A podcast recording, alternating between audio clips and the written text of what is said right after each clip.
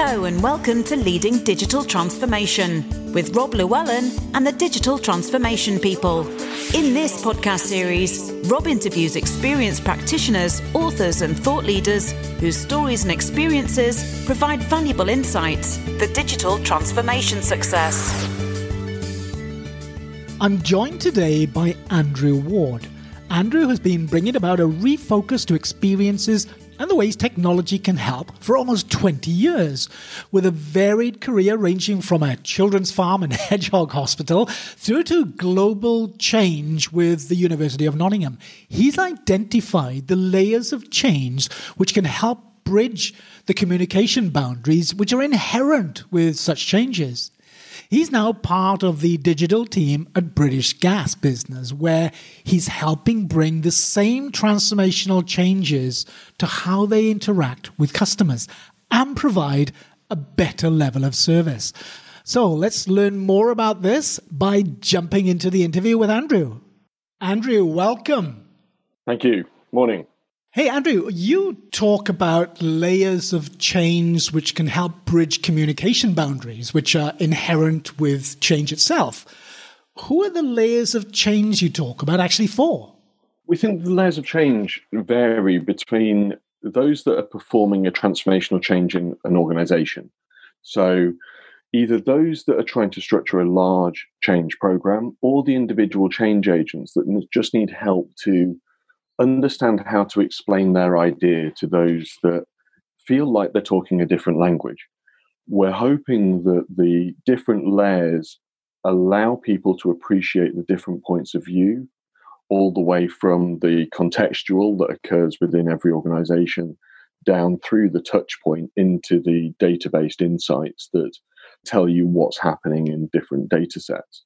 So, our focus is mainly as a communication platform for those that are interested in change in some way or want to get over the communication barriers that they experience in a lot of organizations. And the main one I was trying to tackle when we created this was between information services or IT and marketing and the rest of the business because there's a lot of time where it feels like you're talking a different language to one another even though you're trying to bring about the the same positive outcome for your organization now, Andrew, I mentioned in the introduction that you work with British Gas, which is a pretty large organization.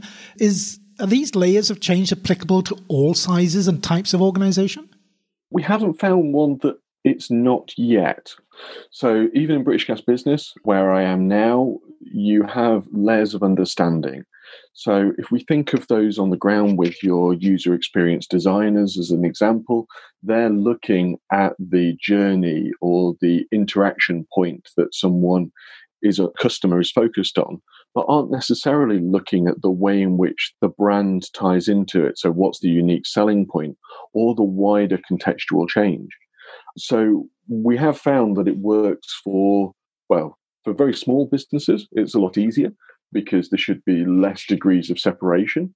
But once you get into an enterprise organization of seemingly any size, it helps stabilize the conversation between the different levels and different skill sets that are involved in any such change.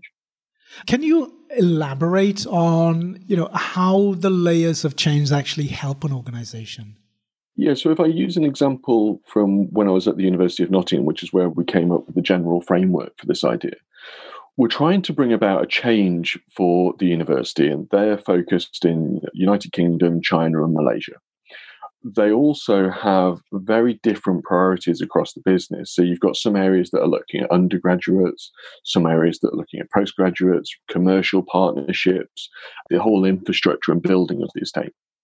So we identified we needed to bring a united understanding and it was a little bit of a strange one when we first came up with it. It was the conversation of if you spoke to someone in a pub that had no idea what a university was about because they hadn't been to it, what's the highest level that they would understand that a student goes through? And that's your contextual layer. So that's the layer that applies in everything. So if we look at an undergraduate student, you've got a decision making process of where you're going to go, what you're going to do.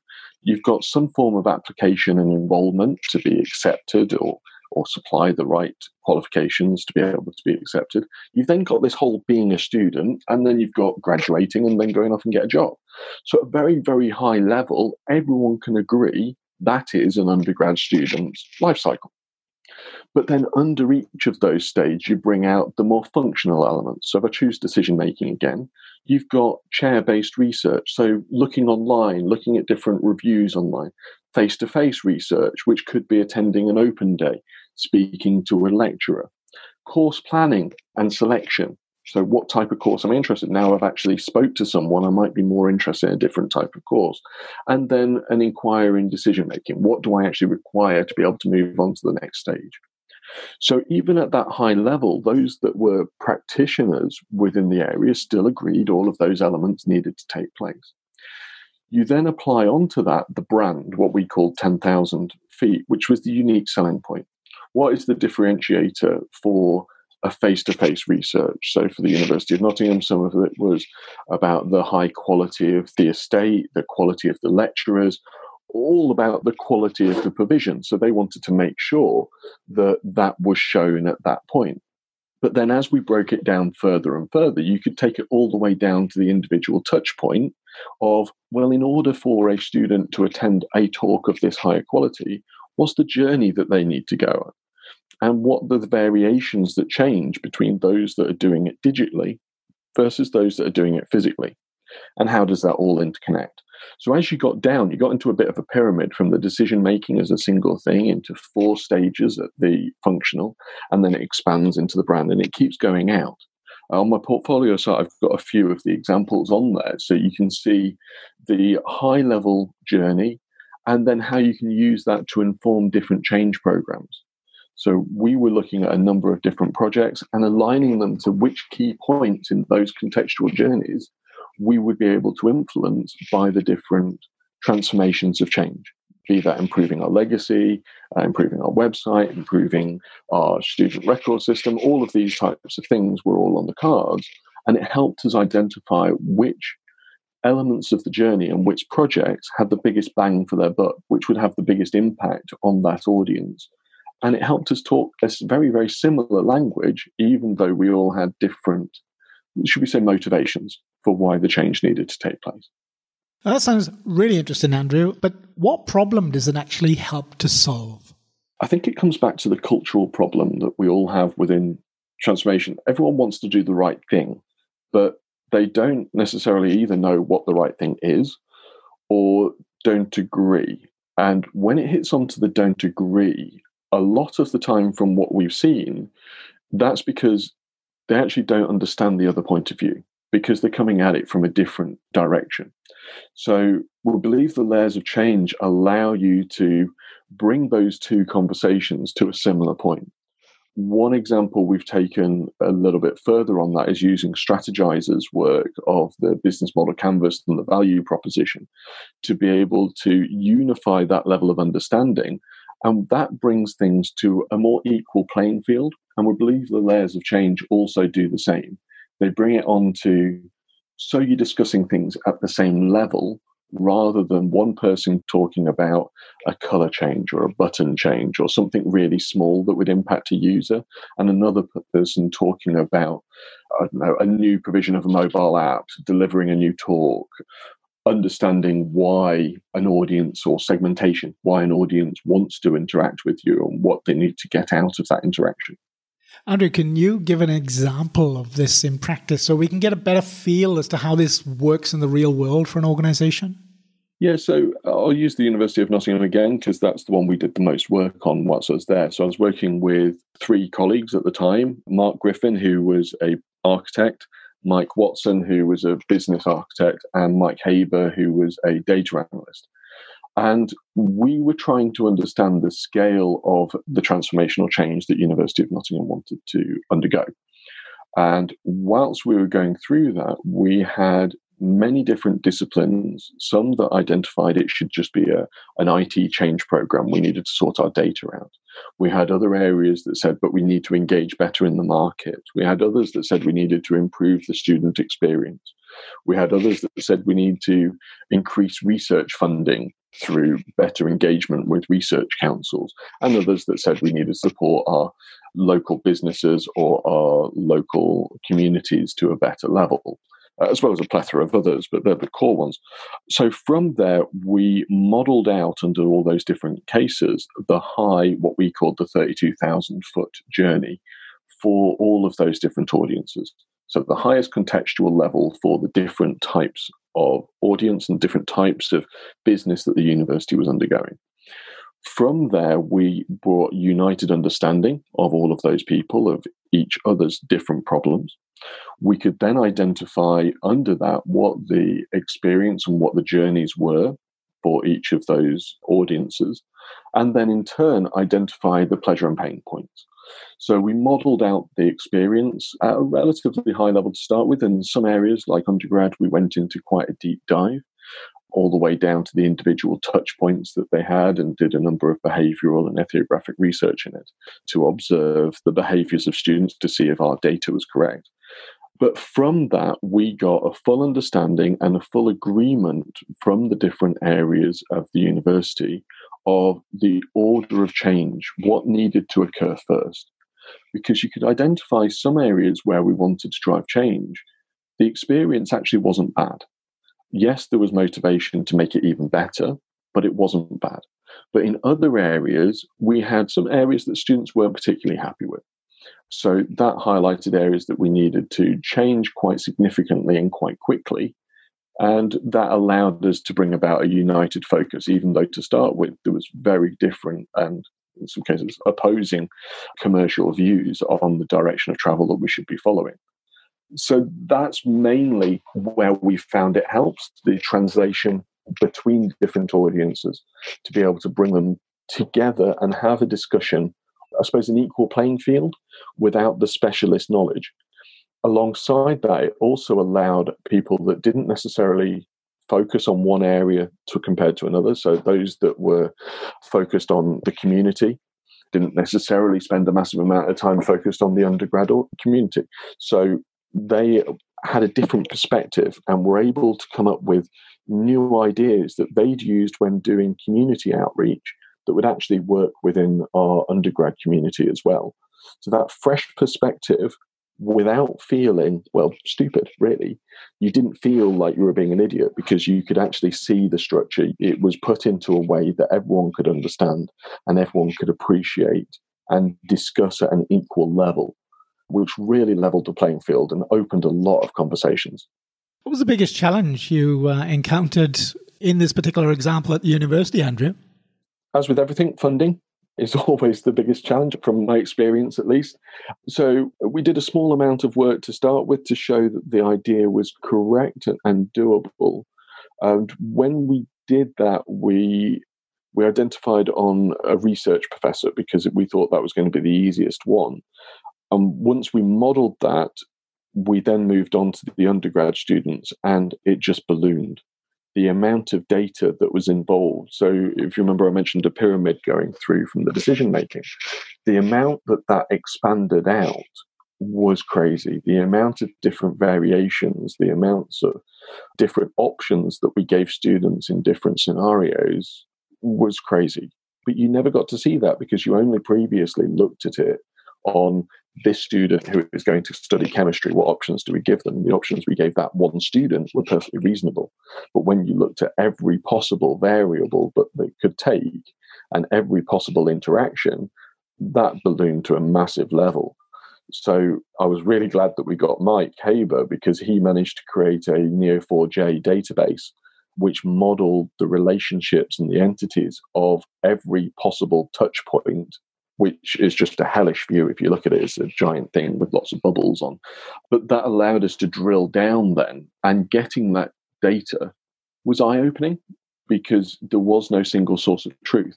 So you had to go out and interview people to understand how all the relationships work together, what the knock on effect of one change to another.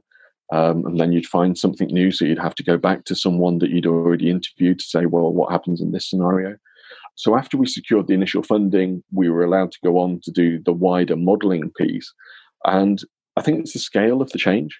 And for us, that highlighted that the normal transition of change that we were planning to do of just going through the identify the pain points and, and bring about some changes wasn't going to be the right way so instead a leapfrog approach was what was required so we needed to identify what the future should look like and jump to that rather than transitioning through to it Andrew, our listeners uh, generally consist of managers and leaders who are involved in transformation and change in many different industries all over the world. How can they practically put what you've been talking about today, how can they practically put it to use in their own organization? I think for the most part, it's not necessarily putting a structure in place. It's just about looking at the layers and being able to realize where you naturally are. So, myself, I naturally think of the experience. That's where my natural mindset goes. It's not on the individual touch point, it's not up at the commercial objectives. I'm focused on the experience. So, for me, being able to look at the layers and be able to understand where I am, and then, whilst having a conversation with somebody else, identify either very openly and ask them where they think they are, or just from the conversation identify what type of language they use, what type of descriptions they use when they're describing a problem. So that identifies where they are within the layers. And then you can understand how you need to transform your language, your presentations, the way in which you're interpreting information or displaying information to those different individuals or audiences so they'll actually understand it in a much cleaner way. It's like when we describe something at a very high level, uh, strategic level, to someone on a call agent, so on the contact center floor. Most of the time, yes, they can hear it. They can hear we need to make money, we need to grow, we need to save money, etc. But they can't relate it to what they do on a day to day basis. The layers of change allow you to see where they are and try and find the lowest level that you can naturally explain things on and the highest level that they can understand things on and still be able to relate it to their day job. And that brings them on that journey because otherwise you're just doing change to them, you're not bringing them along. So I feel mainly it's as a communication method or a communication technique that helps with that description.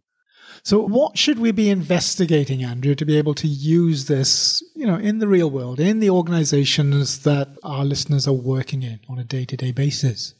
There's quite a collection. I thought about that before I came on of where the influences were, and it ranges dependent on the levels and probably dependent on where the individual is that's actually looking at the layers.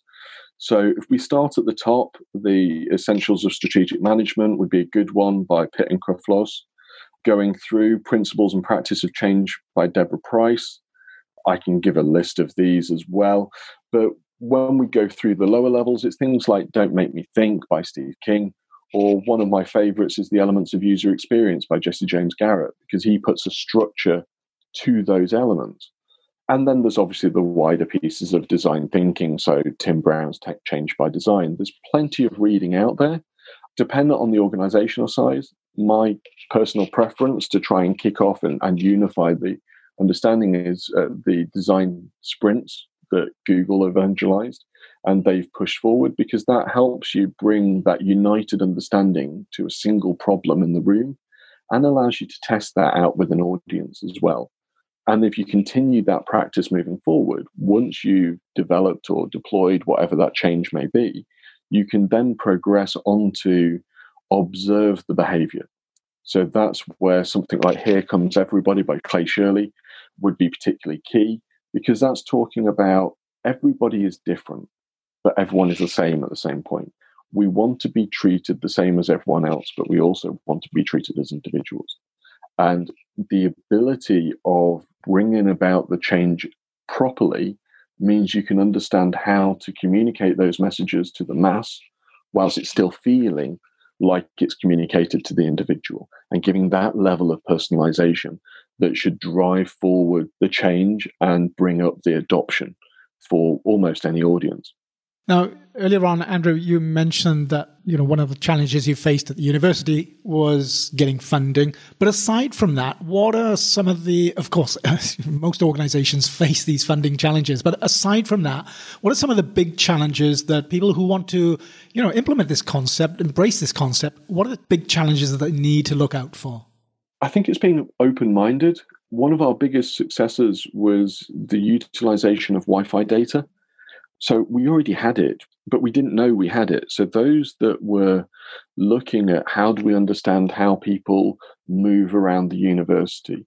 How do we understand which areas we should develop a little bit further? So one of the use cases we were asked, where should we put a new student support center? And we had a gut feeling because our Portland building always had a lot of traffic, and that may have just been because it had the best Chinese food out there. So it drove a lot of traffic to that building. But we could also say the same of different buildings at different times. So we went through quite a long winded piece of change to identify how to work out how people were moving. And it wasn't until we changed our language so we started adopting what's now turned into the layers of change to explain the problem to a much wider audience in many different ways to gain their buy-in and understanding. And one of our technicians identified, well, why can't we use the logs? We can identify from that the density of people in a building at any time. So we took those Wi-Fi logs that we already had, so it was existing data, we anonymized all of them, so there was no way to identify who anyone was because we were purely looking at volume. And we put that into a Tableau model. And that Tableau model identified the movement of different MAC addresses between one building and another. And we could identify the buildings that people spent the most time in without understanding who the people were. And that allowed us to bring a much better solution to light further down the line from explaining it in a completely different way to people that normally weren't involved in any of those strategic conversations or in any of those discussions because they spoke a different language. They spoke techie, and the marketing people didn't speak techie, so they couldn't have that conversation. The estates people that were looking at actually building the provision, they don't speak techie. So you needed that translation framework, if you like, to be able to pass one message to another without the Chinese whispers that usually occurs when you employ relationship managers or something similar. Andrew, fascinating topic. We're going to have to wrap it up there, but before we do, I know you mentioned a couple of books earlier on, but is there anywhere else where we can point people who want to learn more about the layers of change? Yeah, I have an open post on LinkedIn, such as Andrew Ward or my, I've got a portfolio site of andrewward.co that has a number of examples that you can see of the layers of change, as well as some of the examples that I've talked through today. Fantastic. Andrew, we'll include links to those in the show notes. Thank you so much for your time. Thank you very much. We hope you enjoyed this episode of Leading Digital Transformation with Rob Llewellyn and the Digital Transformation People. Visit thedigitaltransformationpeople.com to secure the knowledge, talent, and services you need for digital transformation success. To continue your journey as a certified transformation professional, visit roblewellyn.com. Be sure to subscribe to the podcast and follow us on Twitter at the Digital TP and at Robert Llewellyn.